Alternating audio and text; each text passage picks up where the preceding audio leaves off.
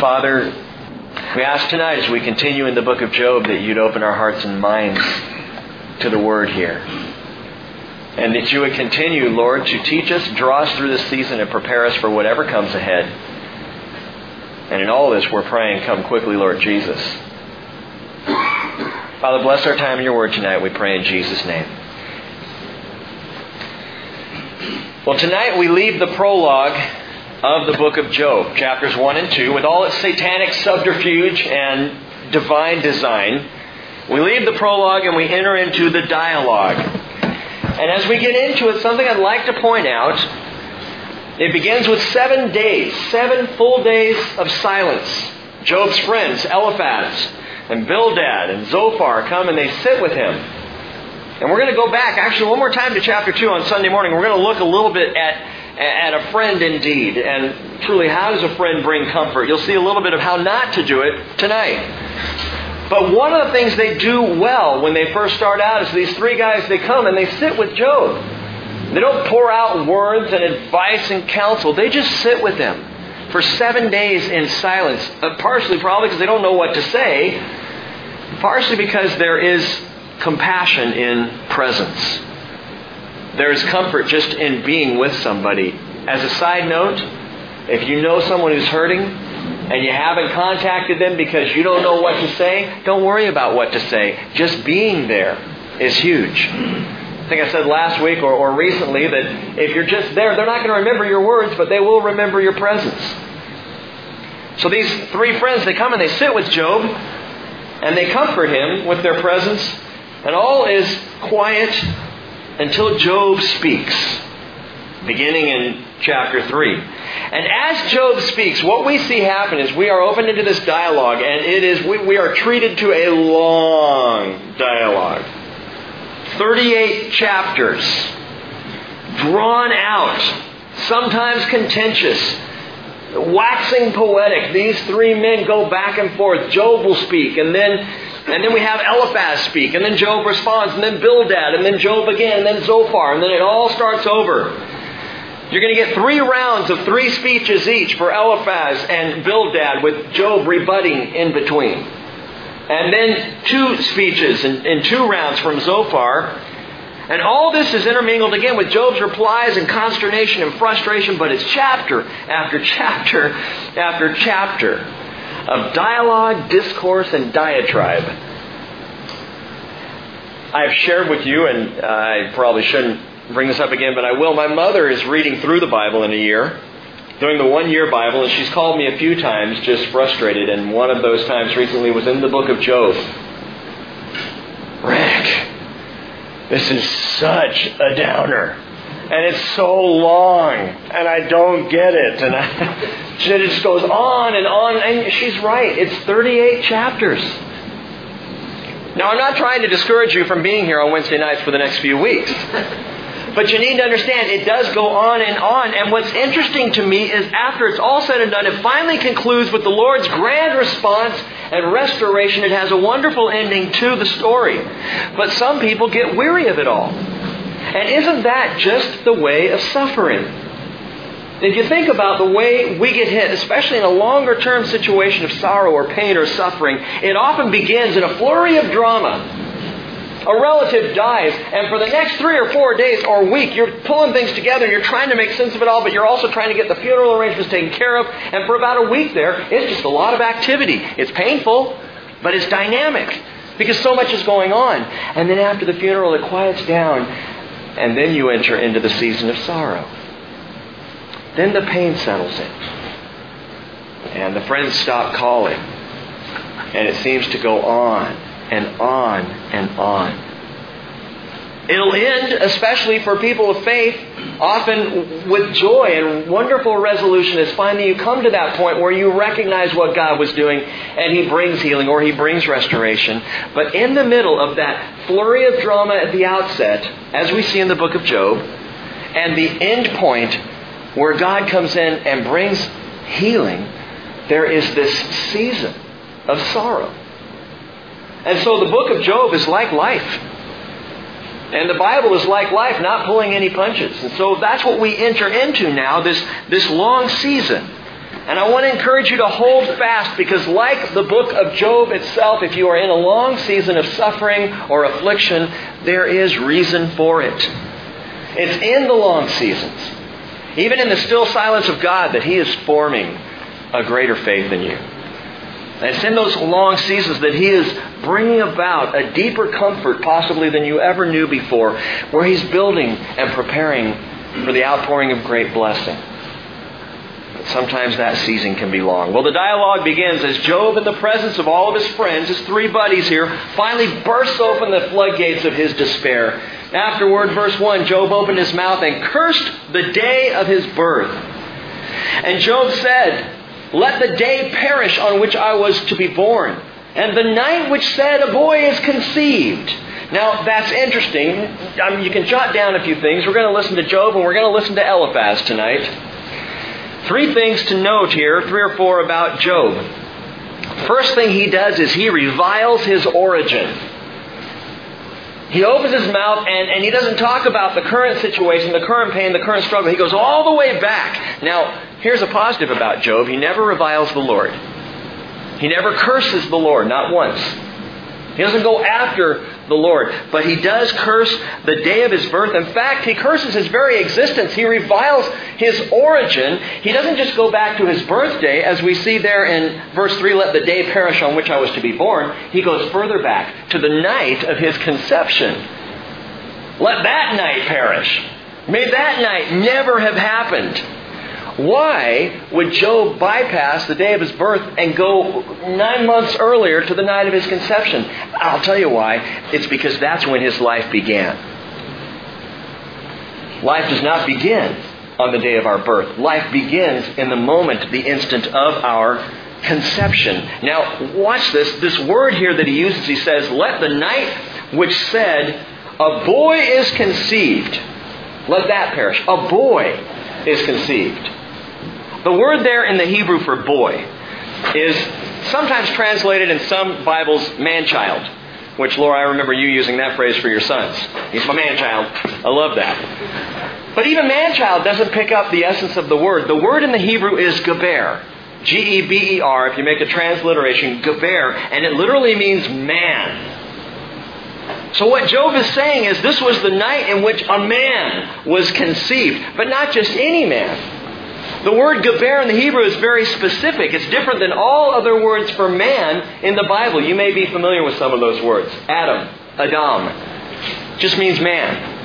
And it tends to be used in reference to mankind when you're reading in the scriptures. And the word Adam is used in the Hebrew, talking often about mankind. If you're just talking about a particular man, the word Ish is used. For woman, Isha. For man, Ish. Or sometimes Enosh is used. Enosh simply meaning mortal. But the word Geber literally means a man full grown at the height of his strength. Now, why would Job use a word like that about the moment of his conception, the night a man in full strength was conceived? Because what happened on the night of Job's conception, as with yours, as with mine, was far more than the creation of a blob of tissue. What happened in that moment. Now, the abortionist claims that the union of seed and egg yields nothing more than an indiscriminate mass that eventually grows into something and then when it's born becomes human. Not so according to Job. No, in the moment of his conception, when seed and egg met, he was a man. Everything was contained there, and we know well, science has figured out, finally, that everything is already present there for Job to be called a man. The DNA strand already had all the information necessary for that man to come from the union of egg and seed. And the Bible is clear about this. Jeremiah 1 5, the Lord is speaking to the prophet, and he says, Before I formed you in the womb, I knew you. And before you were born, I consecrated you. Psalm 139:13 says, "You formed my inward parts; you wove me in my mother's womb. I will give thanks to you, for I am fearfully and wonderfully made." Now, science will depersonalize the moment of conception, will depersonalize brand new life. They call it a zygote. I always thought it was a great name, zygote. In fact, if I had it to do over, I might name one of my sons zygote, just for fun. But that's the scientific name for it. Does that even sound human? It sounds like something that comes from the planet Zygar. You know, I'm a zygote from Zygar. You know, I, I, it's strange to me why we do these types of things. When the reality is that at conception, life has that complete DNA mapping of a man at the height of his strength, Geber. So I think the word is completely appropriate and very well chosen by Job. He says in verse 5, or verse 4 going on, May that day be darkness. Let not God above care for it, nor light shine on it. Let darkness and black gloom claim it. Let a cloud settle on it. Let the blackness of the day terrify it.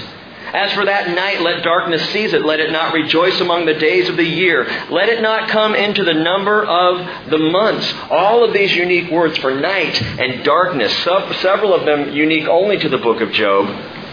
In this lament, what Job is saying is, man, out of sight, out of mind. Let that day be forgotten. Let that day be erased. He's pulling a George Bailey. If you're familiar with A Wonderful Life, what he's saying is, I wish I've never been born. that's the whole issue for Job. If, if my existence had never happened, that's what I want. Job never gets suicidal, by the way. In all of his pain, he never seeks to take his life. He just wishes he never existed at all. He never says, Boy, if I could just take my life. Never. But he does wish he had never been born. And in verse 7 he says, Behold, let that night be barren. Let no joyful shout enter it. Let those curse it who curse the day, who are prepared to rouse Leviathan. Now, apparently, it's been known for a long time that sailors can curse. You Navy guys, no offense. But the whole point, there's a context here of verse 8. He says, Those who curse it, who curse the day, who are prepared to rouse Leviathan. He's talking about those who curse the sea. Those who are on ships who, who would curse the, the, the animals of the deep. He's calling on anybody who curses things of darkness to curse the day of his birth as though it were utter darkness, that it never really happened. He just wants it gone. Interesting. He goes on, and again, remember, he is pouring out of his grief. He is speaking out of his pain. And in verse 9 he says, Let the stars of its twilight be darkened let it wait for light, but have none, and let it not see the breaking dawn, because it did not shut the opening of my mother's womb or hide trouble from my eyes. Why did I not die at birth? Come forth from the womb and expire. Why did the knees receive me? And why the breast that I should suck? For now I would have lain down and been quiet. Ah, oh, I would have slept then. I would have been at rest. And now he's talking about death. Had he just died at birth, he would have had rest. He goes on and says in verse 14, with kings and with counselors of the earth who rebuilt ruins for themselves, or with princes who had gold who were filling their houses with silver, or like a miscarriage which is discarded, I would not be. I know this is graphic, but gang, it's graphic when you're speaking out of your pain. He says, as infants that never saw light there the wicked cease from raging, and there the weary are at rest. The prisoners are at ease together. They do not hear the voice of the taskmaster. The small and the great are there, and the slave is free from his master. And as Job goes on, what he's doing here now is Job is romanticizing death. First thing he does is revile his birth or his origin. Now he romanticizes death. That's what he's doing as he goes through and he names all these different people. You might get lost in the listing. He, he says kings and counselors and, and princes and infants and the wicked and the weary and prisoners and small and great and slave and all these kind of different people from different walks of life. What is Job doing here?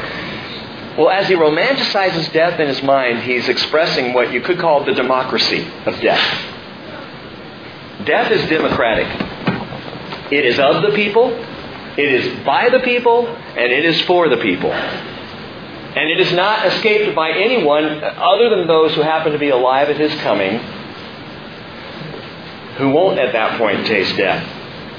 Aside from that, everybody faces it. Job is thinking, all people die, why can't I? Again, he's not suicidal because he's not making a plan to take his life. He's just wishing it would be taken.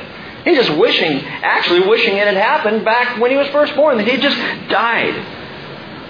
He vents his pain here, And he does something that people often do when they are weary of sorrow and suffering. They romanticize death. Oh, if only I could just be dead. As though death was this lovely long winter's nap. My favorite part of the poem. You know, the night before Christmas. Mama in her kerchief and I in my cap had settled our brains for a long winter's nap. Oh, for a long winter's nap. There are many afternoons when I think, it's time for a long winter's nap. It'd be great. And when you're in that place, and perhaps you've been there, where the sorrow is so heavy and so intense, you just think, oh, if I just died, I could have rest. I could have peace. A state of blissful, dreamless sleep. My friends, what Job is thinking about death is completely erroneous. It's biblically untrue. In fact, several false doctrines have emanated from the misapplication of the book of Job, and this is one of them. I'll point a few out as we go through.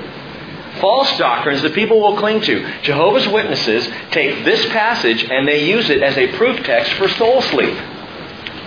They say, see, Job is talking about just the longing for death, going the way of death, the peace, the quiet, the calm. It's sleep. That's what happens when you die. The body just sleeps until then the resurrection happens. Gang, the body does itself appear to sleep. The empty shell, once the spirit of, of man, spirit of woman is left, but it sleeps in the same way that if you're driving through maybe an old back country road and you see an empty house, that is but a shell of the lively place that it once was. No one living there, no one's home, the lights aren't even coming on, the house is sleeping, dead, empty. Well, that's what our bodies are when we die. They appear to sleep, but the Bible indicates the spirit is alive and well. The spirit's alive and well. The body is just a shell. We have some shells in a little bowl in our bathroom that Naomi um, is very interested in. And why she's so interested in it is I told her one, one day that animals used to live in those shells. Really? And every night at brushing your teeth time, she wants me to tell her the story about the hermit crab that went from the little shell to the bigger shell to the bigger shell and then moved on. She loves that story. I think she's just trying to prolong bedtime, but that's another issue for Naomi. But the body is that. It's, it's a shell, and yet the spirit, and again, Scripture's absolutely clear on this one. We shouldn't have to guess what happens when we die. 2 Corinthians 5 6, Paul says to be at home in the body is to be absent from the Lord. What does that mean? Well, that means if you're in your body, if your spirit's here, you're not with the Lord.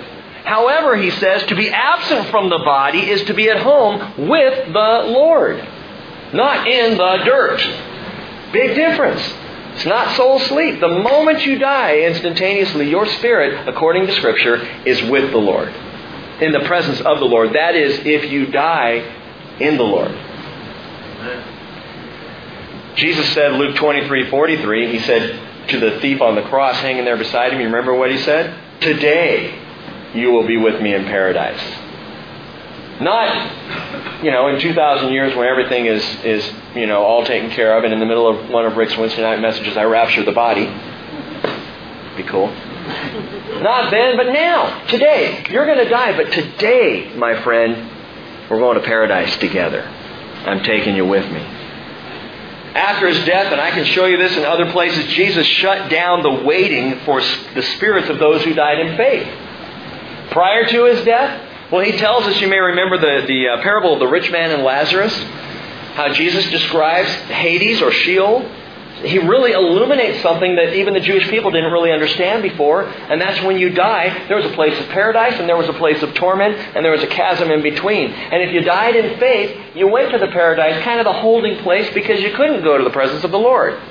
Why not? Jesus hadn't died yet. If you died outside of faith, you were in the place of torment. However, when Jesus died, we are told that he led captivity captive. He led captive a host of captives effectively, and that's Ephesians chapter 4, shutting down the paradise side of Hades. All those who had died in faith in the Lord, trusting the Lord, well, now the sacrifice is paid, and so now Jesus goes down, grabs them, and with them, takes them with him, not the bodies, but the spirits. I can give you more proof of this. But I'll get kind of off on a tangent. If you want to look up 1 Thessalonians 4, the passage we've talked about, 16 through 18, right in there, talking about the rapture of the church, it's very interesting. It says, God will bring with him those who died in Christ Jesus. But it also says, the dead in Christ will rise. God will bring with him, the dead in Christ will rise. Well, which is it? God will bring the spirits of those who died in faith with him. The dead is the word necros, or corpses, will rise. And in that moment, the glorification of the body and the spirit happens instantaneously in the blink of an eye.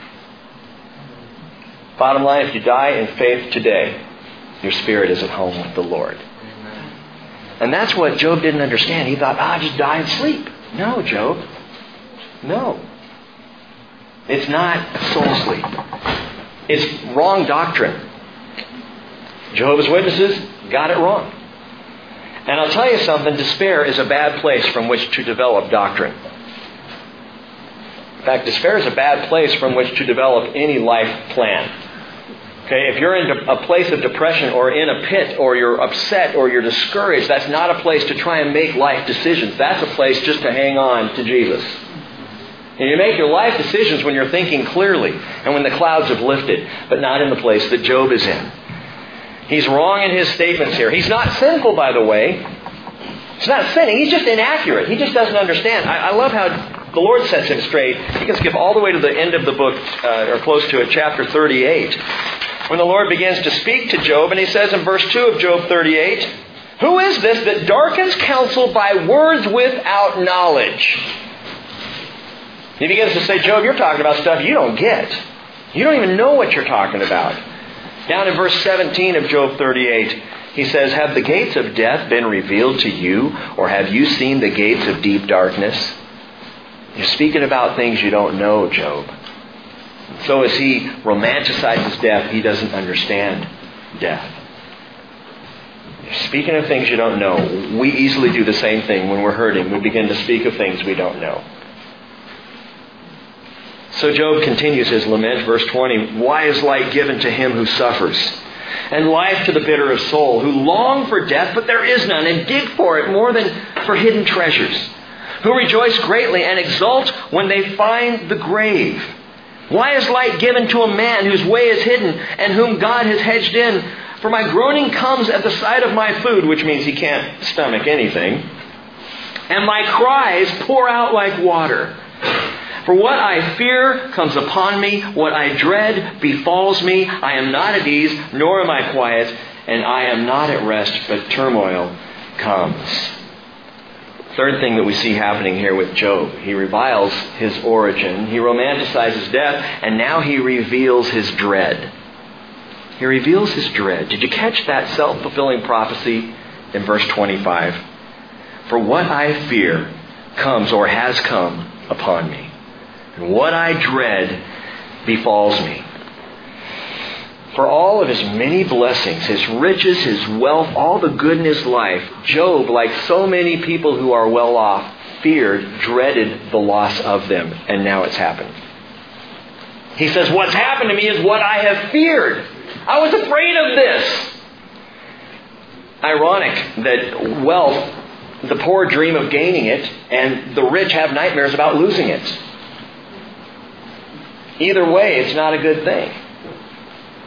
It can be used for the Lord, it can be used in your life, but man, once it gets a hold of you, Job dreaded losing it. He feared this. And now that it's happened, he exposes, he reveals it to us. I was afraid of this. I knew this. Have you ever talked to someone who is in a hard time and that's what they said? I knew this was going to happen. I could have told you. You know, it sounds superstitious. There's another doctrine of despair that comes out of this part of Job. It's a doctrine that would say, be careful what you fear because it just might happen to you.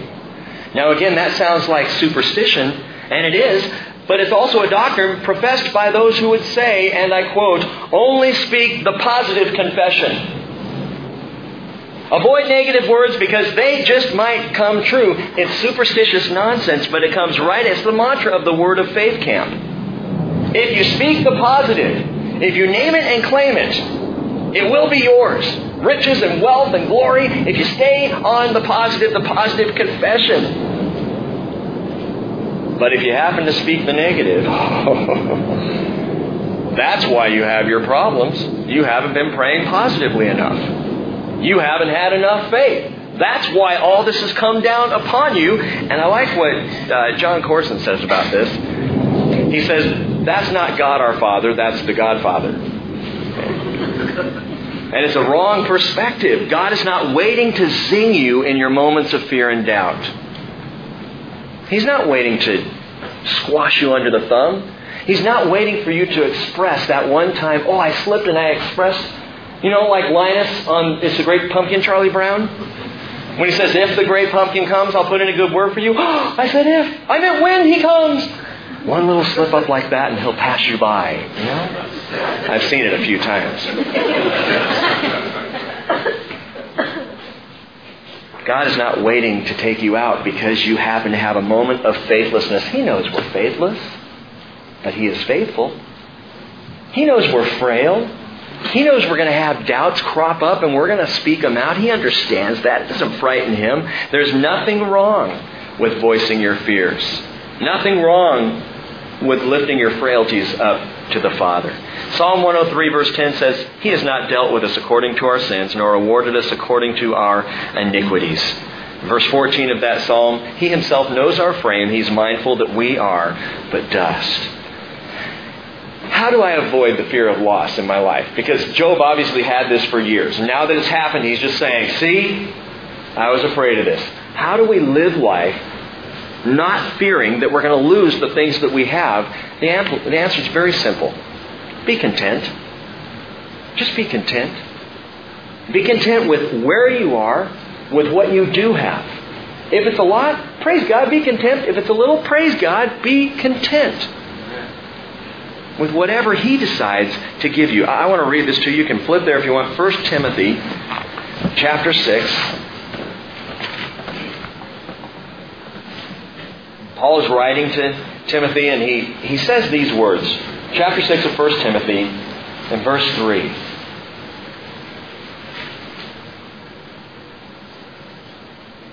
Paul says, If anyone advocates a different doctrine and does not agree with sound words, those of our Lord Jesus Christ, and with the doctrine conforming to godliness, he's conceited and understands nothing he has a morbid interest in controversial questions and disputes about words out of which arrive envy, strife, abusive language, evil suspicions, and constant friction between men of depraved mind and deprived of the truth, who suppose, watch this, who suppose that godliness is a means of gain. Prosperity gospel.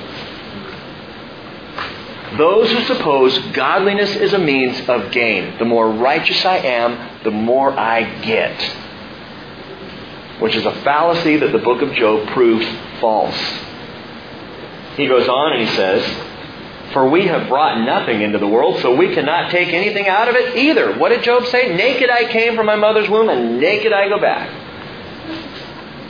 Paul says if we have food and covering, with these we shall be content. You got a roof over your heads tonight, everyone?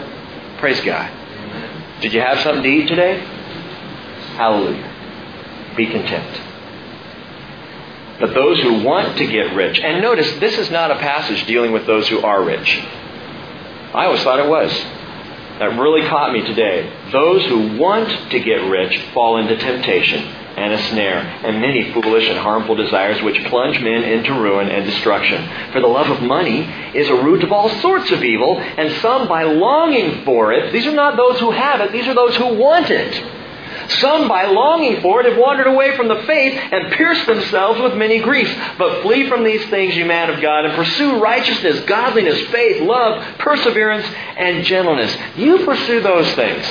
What did Jesus say? Seek first the kingdom and all these things will be added unto you. I'll take care of the rest. I'll give you what I know you need, what I know you can handle, what I know is important for you to have. You just seek the kingdom and be content. Be content. Well, back in the book of Job, he finishes out his lament there at the end of chapter 3, and Eliphaz picks up the microphone. Eliphaz, his friend, who has sat quietly, patiently for seven days, the best thing Eliphaz does. Verse 1, chapter 4. Then Eliphaz the Temanite answered. And Teman probably is Saudi Arabia. So this guy traveled quite a distance to be here with Job. You know, before we slam into these guys, we need to recognize all three of these guys are, they really care about Job. They really do. They're there because they care. They just don't know what to say. Verse 1. Eliphaz the Temanite answered, If one ventures a word with you, will you become impatient? But who can refrain from speaking? Behold, you have admonished many, and you have strengthened weak hands. Your words have helped the tottering to stand, and you have strengthened feeble knees. Talking about what a great guy Job has been in the past for other people. Verse 5 But now it has come to you, and you are impatient. It touches you, and you are dismayed. And I'm reminded of the verse, the proverb that says, Proverbs 17 28, even a fool, if he keeps silent, is considered wise. When he closes his lips, he's considered prudent. And these three friends would have done well to keep their thoughts to themselves. But here they are, in the presence of a friend in pain, and they don't know what to do, so they just start to talk. I know none of you have ever done that. What they do is they begin to spout off opinion, and Eliphaz, number one. Eliphaz is at first observational. He's going to express, he's going to share with Job what he sees going on here in his great wisdom. Verse 6, Eliphaz goes on and says, Is not your fear of God your confidence? And the integrity of your ways your hope? By the way, no, it's not. my integrity is not my hope. Jesus Christ is my hope. Because if my integrity is my hope, I'm in trouble. He goes on and says, verse 7 Remember now whoever perished being innocent. Or where were the upright? Destroyed. Eliphaz is now presenting another wrong doctrine which says your suffering must be your fault because those who are innocent do not suffer. Well, of course they do. Of course the innocent suffer. I mean, there's another way of looking at it. That's nobody is innocent truly, so we all deserve what we get. But there are those who have suffered innocently that are not responsible for the pain and anguish that's been brought upon them. And Eliphaz should have known that. I know some of you are immediately thinking Jesus, and that and Jesus came after Eliphaz, so he couldn't have known. Yeah, but he could have known about Abel. First two brothers, what did Abel do wrong? Brought his offering to the Lord. And in his innocence, his blood ends up crying from the ground because his brother murders him. Abel didn't deserve that. In fact, Eliphaz, you're wrong. The innocent do suffer. And Jesus was the most innocent man of history who experienced the most suffering he was pierced through for our transgressions, Isaiah 53, crushed for our iniquities. The chastening of our well being fell upon him, and by his scourging we are healed. All of us, like sheep, have gone astray. Each of us has turned to his own way, but the Lord has caused the iniquity of us all to fall on him, the perfect innocent man. Verse 8, Eliphaz continues, According to what I have seen, his observations here, those who plow iniquity and those who sow trouble harvest it. Eliphaz is right. There is some truth in what he says from time to time. So we'll try and pick it out where we can find it. By the breath of God they perish, and by the blast of his anger they come to an end. He says, The roaring of the lion and the voice of the fierce lion and the teeth of the young lions are broken. The, the old lion, literally, verse 11, perishes for lack of prey, and the whelps of the lioness are scattered. And I shared before those five words for lion are all five unique to the book of Job, and there are five different words for lion, which is just an interesting side note. And this is all true enough, what he says here in these three verses, except it does not preclude the suffering of the innocent.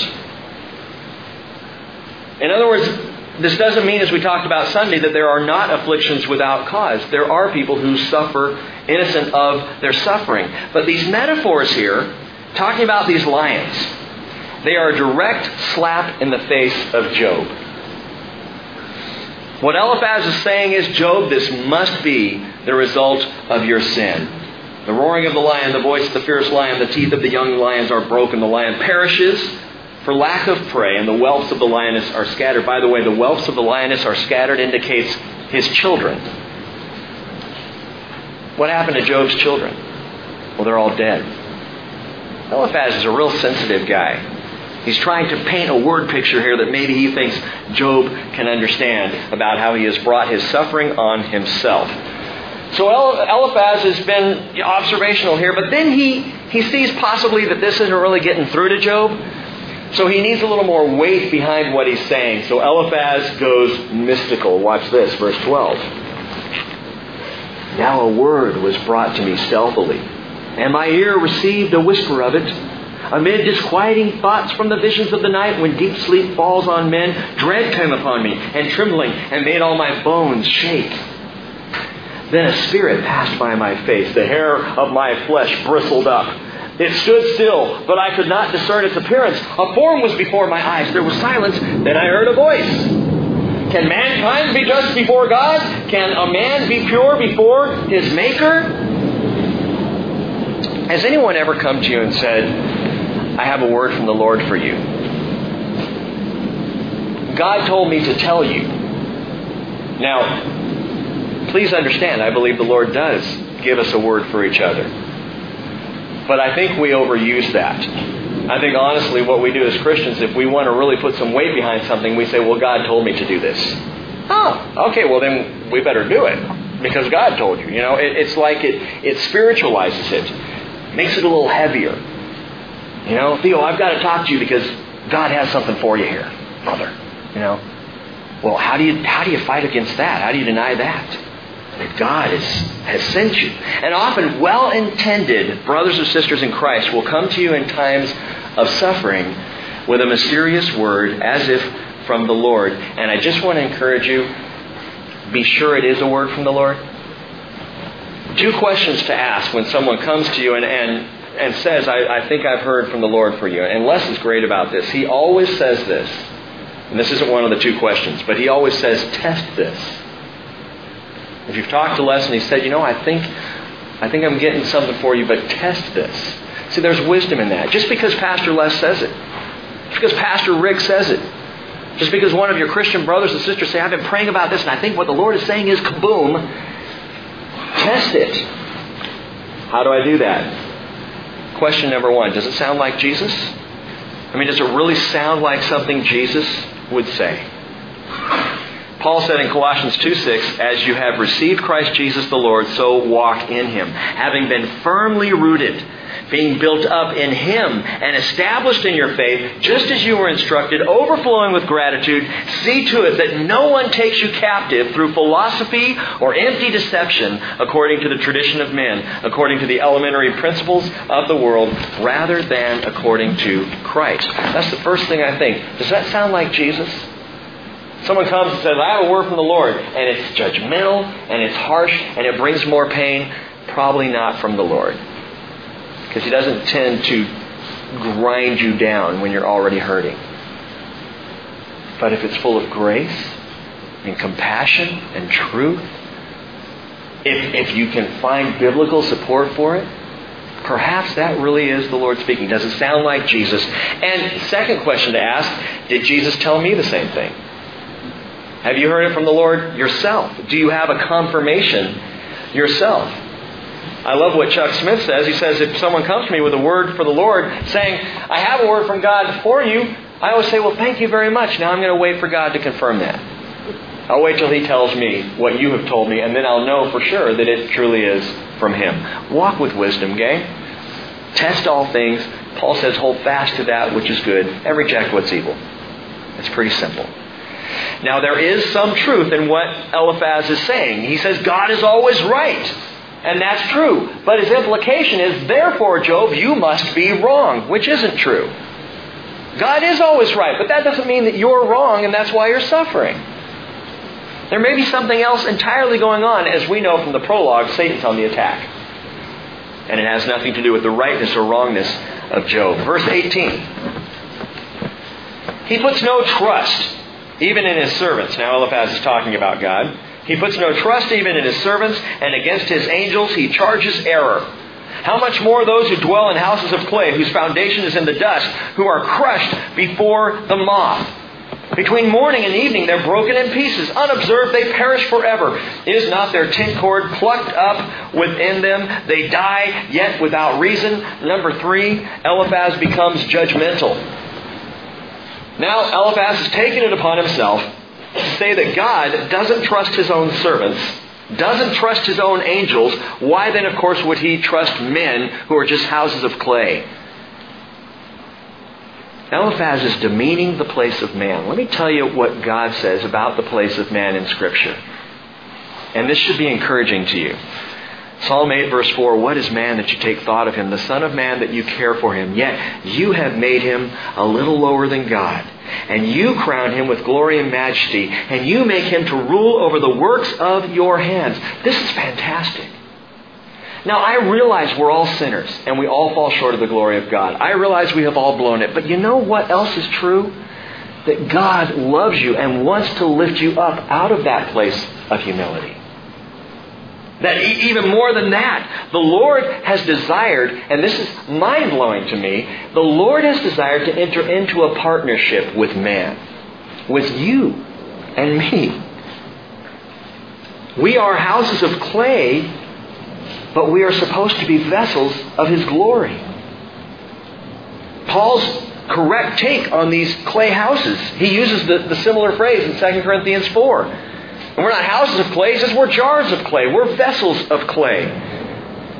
2 Corinthians 4 7, we have this treasure in earthen vessels, so that the surpassing greatness of the power will be of God and not from ourselves. Eliphaz misrepresents a huge truth in the relationship of God to man, and that is this God desires to trust us. Eliphaz says he doesn't trust his servants, doesn't trust his angels, and he's not going to trust houses of clay either, humans. Not true. The Lord wants to trust you. He wants to entrust you with His Spirit. He wants to fill these clay jars with His glory for His purposes. He wants us aligned with Him. He wants to come and build faith into our lives and fill our hearts with, with Him to abide in us. I mean, this is incredible. This is how much God loves. He's not looking and saying, a bunch of filthy creatures. He's saying, what can I do to clean up and bring them into my presence and fill them with my spirit? God is, He's not like Allah.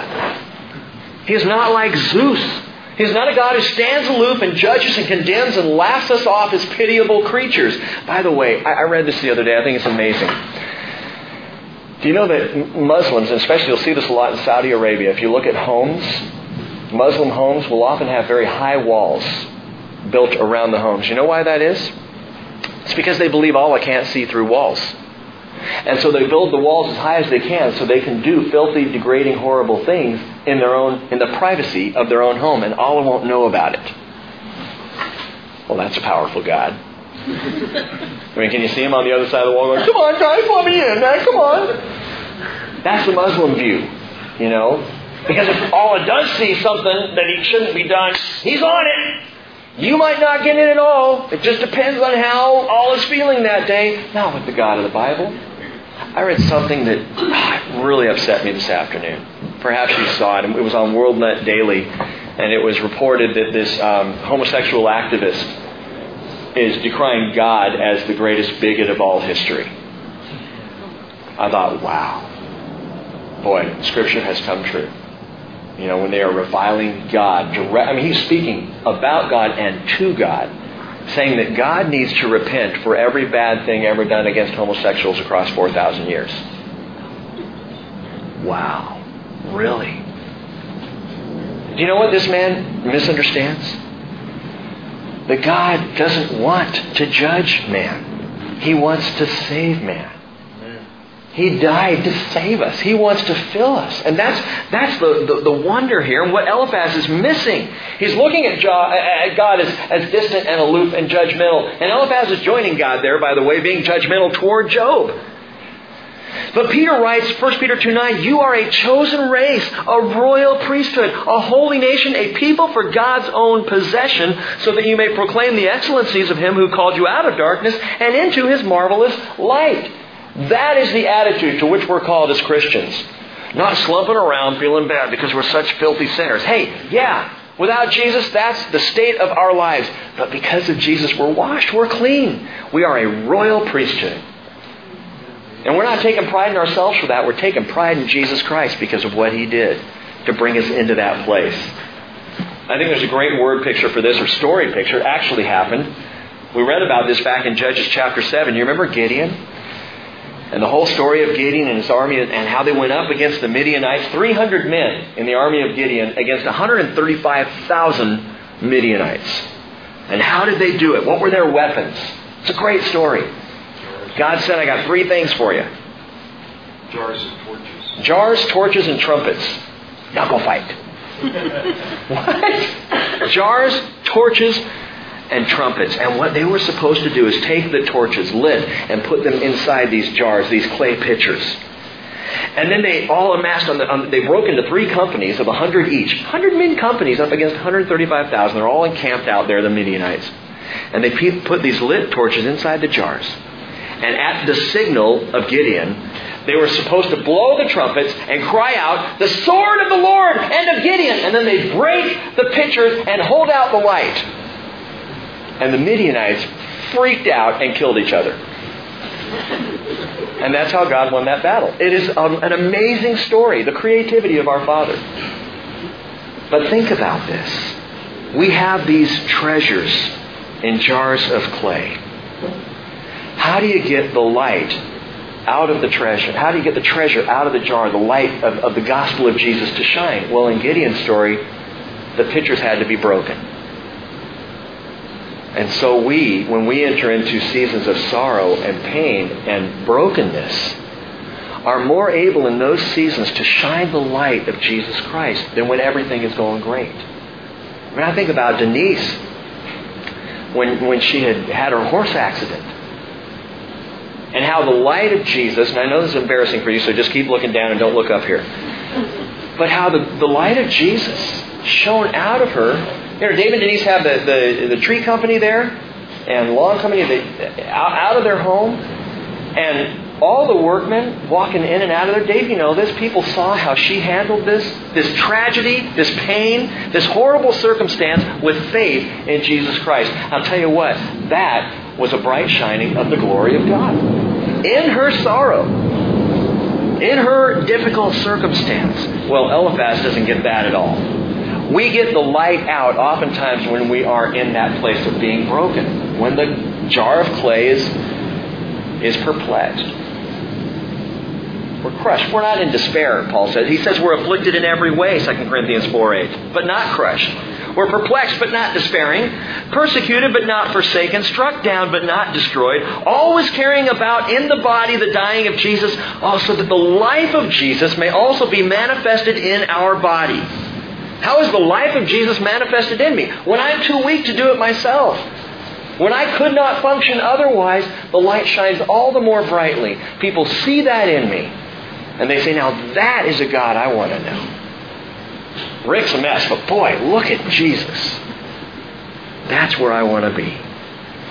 Paul says in 2 Corinthians 4:17, "For momentary light affliction is producing for us an eternal weight of glory far beyond all comparison. Well, Eliphaz is going on again. Verse 1 of chapter 5, he says, Call now. Is there anyone who will answer you? And to which of the holy ones will you turn? For anger slays the foolish man, and jealousy kills the simple. I have seen the foolish taking root, and I cursed his abode immediately.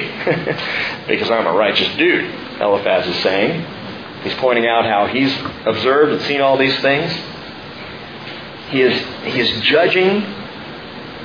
And now, after being observational, mystical, and judgmental, Eliphaz gets mathematical. Watch this, verse 4. He's talking about the foolish, and he says in verse 4 His sons are far from safety. They are even oppressed or literally crushed in the gate, and there is no deliverer. That, that's breathtaking. That's amazing that he would say that. What did, what did Eliphaz just say? He says, The foolish man's sons are crushed in the gate. What had happened to Job's children? They were crushed in the gate. Eliphaz is saying, Job, you're the man I'm talking about. This all came on you because of what you did. Because you blew it somehow, your children. Now, can you, can you even imagine walking up to someone who has lost a son or daughter and blaming them for it? That's what Eliphaz is doing. Incredible. Verse 5. He's talked about the kids now. He talks about the crops. His harvest the hungry devour and take it to a place of thorns, and the schemer is eager for their wealth. So now he's talking about someone who's lost all their crops. What had happened to Job? He lost all his crops. For affliction does not come from the dust, nor does trouble sprout from the ground, for a man is born for trouble as sparks fly upwards, which sounds poetic, but it's really pretty stupid. Verse 8 As for me, I would seek God and I would place my cause before God, who does great and unsearchable things, wonders without number. Okay, there's a truth. That's right, He does. Who gives the rain on the earth and sends water on the fields, so that He sets the high on high those who are lowly and those who mourn are lifted to safety. This is all true. Okay, good. Eliphaz, you're speaking some truth finally. He frustrates the plotting of the shrewd, so that their hands cannot attain success. He captures the wise by their own shrewdness and the advice of the cunning is quickly thwarted. By day they meet with darkness, and grope at noon as in the night. But he saves the sword of their mouth, and the poor from the hand of the mighty. So the helpless has hope, and the unrighteousness must shut its mouth. Behold, how happy is the man whom God reproves. So do not despise the discipline of the Almighty.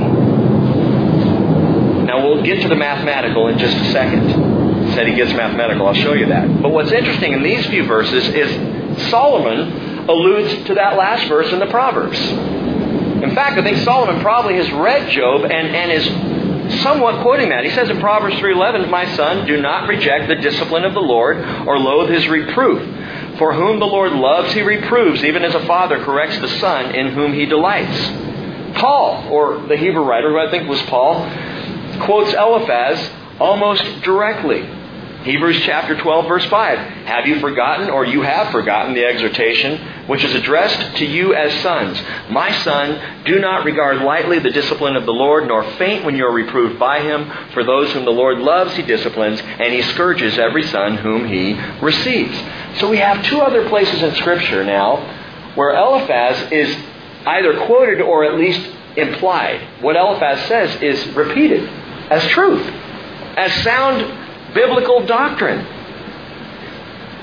So, so you're saying Eliphaz is right? What I'm saying is his words are right, but they are misapplied to Job. What he's saying is true, but there's a great misapplication, a mishandling, if you will, of the word of truth. And Eliphaz here is a picture for us of, of that person of faith, a Christian, who, while believing in God, misuses the Word of God. Now, again, I know that none of you have ever done this, nor do you know anybody who's ever, in, in the name of Christ, mishandled the Word.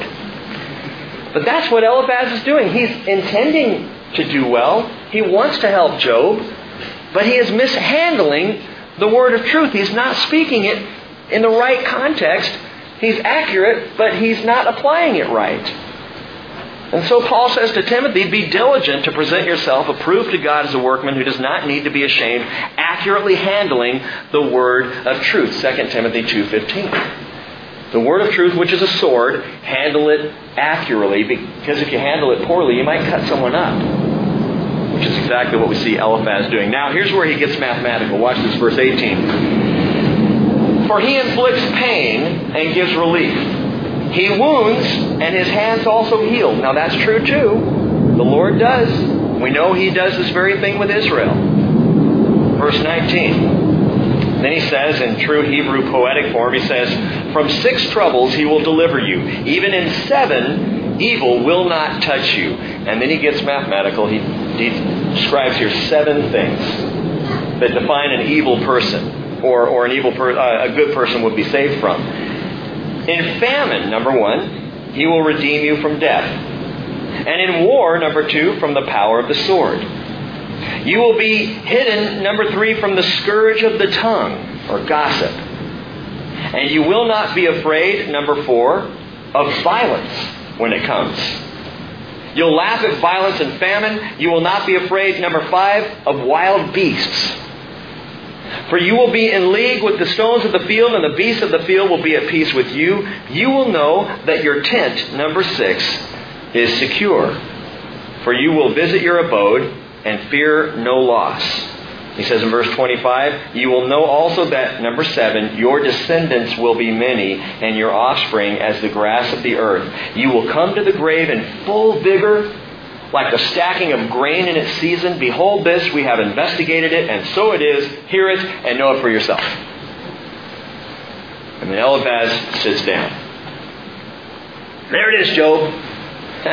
you see, if you're right, you will be protected from all these things I just listed. And that's your problem, Job. You weren't protected from all these things I just listed, so clearly you're in the wrong. And this is Eliphaz's take on the situation. You did something wrong, Job. You're being punished here. Better go to God and figure out what you did, how you sinned.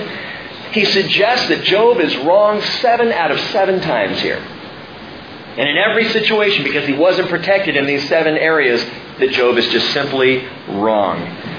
Well, Job in chapter 6, and we won't get there tonight, will give his rebuttal as we come back to our study next week.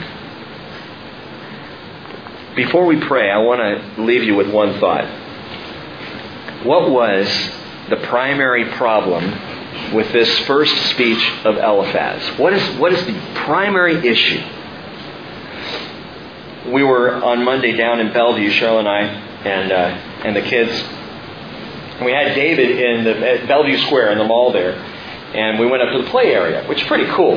David was having a great time. He's playing on this big slide and runs around, gets up the slide down. And, and I'm there with David, and we're playing. And this precocious little, I don't even know how old she was, maybe four, three or four year old girl. Absolutely adorable. You know, dressed to the nines, a Bellevue girl if I've ever seen one. And she comes up to me, and the first thing she looks at me and looks at David, looks at me, looks at David, and I'm just waiting. What, what is she going to say here? And She goes, Are you his au pair? You are from Bellevue, aren't you? And I said, No, I'm, I'm his daddy. And she goes, Oh, he's adopted. I said, I said, Yes, he's adopted. And she said, Yeah, my uncle was adopted, but he did a bad thing. He ate his mom's prize winning rabbit. And I'm looking at her and she goes, It was chocolate, but I like vanilla better. And I sat there and she, she just continued on this, this weird little, I don't even know where she was going. I have no idea what she was talking about. I'm like two or three minutes into it just going, and Cheryl's over on the side sitting there laughing her head off, and I'm, you know, I can't get away from this conversation. I gotta go play with my, yeah, oh yeah, uh-huh, and she just,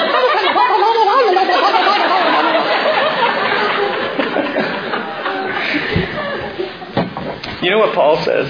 He says in Ephesians chapter 4, we are no longer to be children. And he's not talking about the wonder of childhood or the joy of childhood or the trusting nature of kids. He's talking about kids who just blah, blah, blah, blah, blah, and don't have a clue what they're even talking about.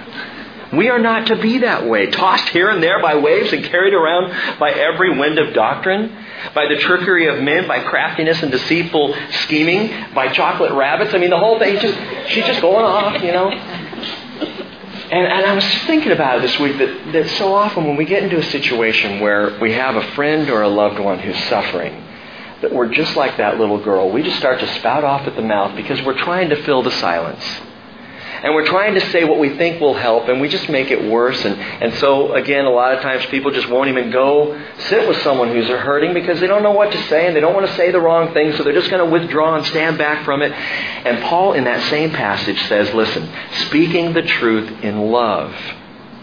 We are to grow up in all aspects into Him who is the head, even Christ. And you know what we get wrong about that verse? We say, okay, speaking the truth in love, so it's loving to be harsh. No, that's not what he said. It's loving to speak the truth, even if it's painful for them. I'm going to love them right through that. I'm going to hurt them and love them, hurting them at the same time. No, that's not what he means. To speak the truth in love, it means, gang, and this is, here's the problem with, with this first speech of Eliphaz. the further in he gets, the more he forgets about Job's pain. He's not thinking, he just wants to be right.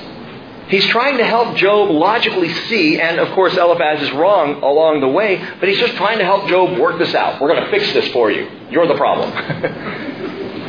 when someone's in pain, it is not the time for us to make doctrinal statements. It's not time for us to stand on the rightness or the wrongness of their suffering. And yet in the church, we so quickly do that. Someone's in pain and we want to find out the sin nature or the sin reason that caused it so that we can go and tell them, here's how you need to repent. Or here's how you can fix this. And it's not speaking the truth in love. Eliphaz responds to Job's words that Job is speaking out of his grief. Instead of recognizing Job's wounds, he's, he's arguing against what he's heard from the mouth of Job instead of trying to hear what's in the heart of Job. And if you go back and you read, and we won't do it, but if you read Job's lament, this is a man who is just wrung out in pain. He's crying out. He even knows he's speaking foolishly. There's indication of that. But he's hurting, and so he's just uh, uh, saying all these things, some nonsensical, some just words that aren't, aren't accurate. He's, he's, but he's in pain. And when another person is suffering is the wrong time for us to drive home their mistakes, their sins, and their failures, even if it was blatant sin that caused them pain in the first place. Catch that. Even if they deserve the, the pain that they're in, it's not our place to point that out. We are to speak the truth in love. When someone's hurting, it is time to apply the ointment of grace.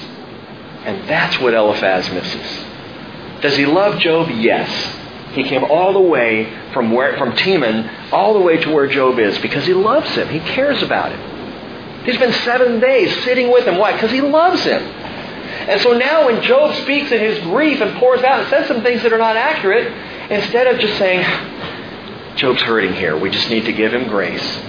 Eliphaz goes on this diatribe of how you were wrong in this. And instead of helping Job feel better, he drives the nail deeper until Job is in worse pain, thanks to the words of this man. Galatians 6 2 Bear one another's burdens and so fulfill the law of Christ. When someone's hurting, regardless of the reason, that is when we apply grace, not judgment. We see this over and over with Jesus, don't we? Isn't that how he treated every single person? An unclean woman bleeding for 12 years grabs the hem of his robe and he says, Daughter, or, or another, a man, a man is leprous and untouched for years and comes and says, Jesus, if you're willing, you can make me clean. And the Bible says, and I love this, Jesus touched him and then said, I'm willing, you're clean. He didn't say, I'm willing, you're clean. Okay, now it's safe. He made contact because that's what the man needed desperately. Even almost, you could say more than the healing. The man needed someone to touch him because no one would. The Samaritan woman is alone. She's impoverished. She's at the well there at high noon. And Jesus speaks the truth, and, but he does it in love. Why don't you go call your husband and let's, and let's talk a little bit? Well, I, I'm not married. Well, that's, yeah, you're right. You're not. In fact, you've had five husbands, and the man you're with now is, is not your husband, is he? And clearly she doesn't feel judged because she says, are you a prophet? How do you know that? He says it in such a way that it applies grace to this woman's life, even in the sin. He could have said, You're right, you're not married. Five failed marriages, and look where you are now. You're living with the guy, sinner, filthy. No. No, he knows the pain. And so he applies grace. The woman caught in the act of adultery. And what does Jesus say? Is there no one to condemn you? Well, then I won't condemn you either. Go your way, and, and by the way, don't, don't sin anymore. The application of grace. And, and what was the last miracle of Jesus before he went to the cross? What was the last thing Jesus did? The nat- last supernatural event before he went to the cross? He healed the ear of Malchus. The servant of his arch enemy at this point, the high priest is there. You remember, Peter lops off the ear. All four Gospels talk about this specific instance. All four Gospels share this story. The verses, I think, are, yeah, they're all listed up there if you want to look it up. And Jesus sees Peter lop off the ear. And even in that moment of fierceness and attack and threat, I love it. He picks the ear up off the ground, ooh, and he puts it back on the guy's head, healed. Jesus applies grace in the moment of his pain. He says to Peter, Put away your sword. Another way you could say that is accurately handle the word. Accurately handle the sword. That was inaccurate, Peter. That was a misuse of the, of the sword. So don't, use, don't misuse the sword. And in a time of pain and sorrow and suffering and tragedy, it is not the time to be swinging the sword like Peter was. And apply grace. Gang, we won't win over the hurting human soul by swinging swords and applying judgment. We apply grace. So, where does that leave us? Well, if you've suffered, if you're suffering now, or when suffering comes, and it will, by faith in Jesus Christ, you can still say, Blessed be the God and Father of our Lord Jesus Christ, the Father of mercies and the God of all comfort. 2 Corinthians 1 3. Who comforts us in all our afflictions so that we will be able to comfort those who are in any affliction with the comfort with which we ourselves are comforted by God. For just as the sufferings of Christ are ours in abundance, so also our comfort is abundant through Christ. Best thing you can do when a friend or loved one is hurting, when they're suffering, even if they've brought it on themselves, is apply grace. Father, we need to learn this. I am terrible at this. Father, my tendency is to look for the source of the wrong and correct it. Father, we need to learn to let you do that. And for our part, we need to apply grace. And I pray for each of us here tonight, and I pray for our fellowship that you will make us more sensitive, more loving, more caring, and more immediate in responding with love than in responding with judgment. Show us our part in this, Father. If you need to break us so that we will be more graceful, then we pray that you do so. But Father, in all things, help us to be like Jesus. We pray in Jesus' name. Amen.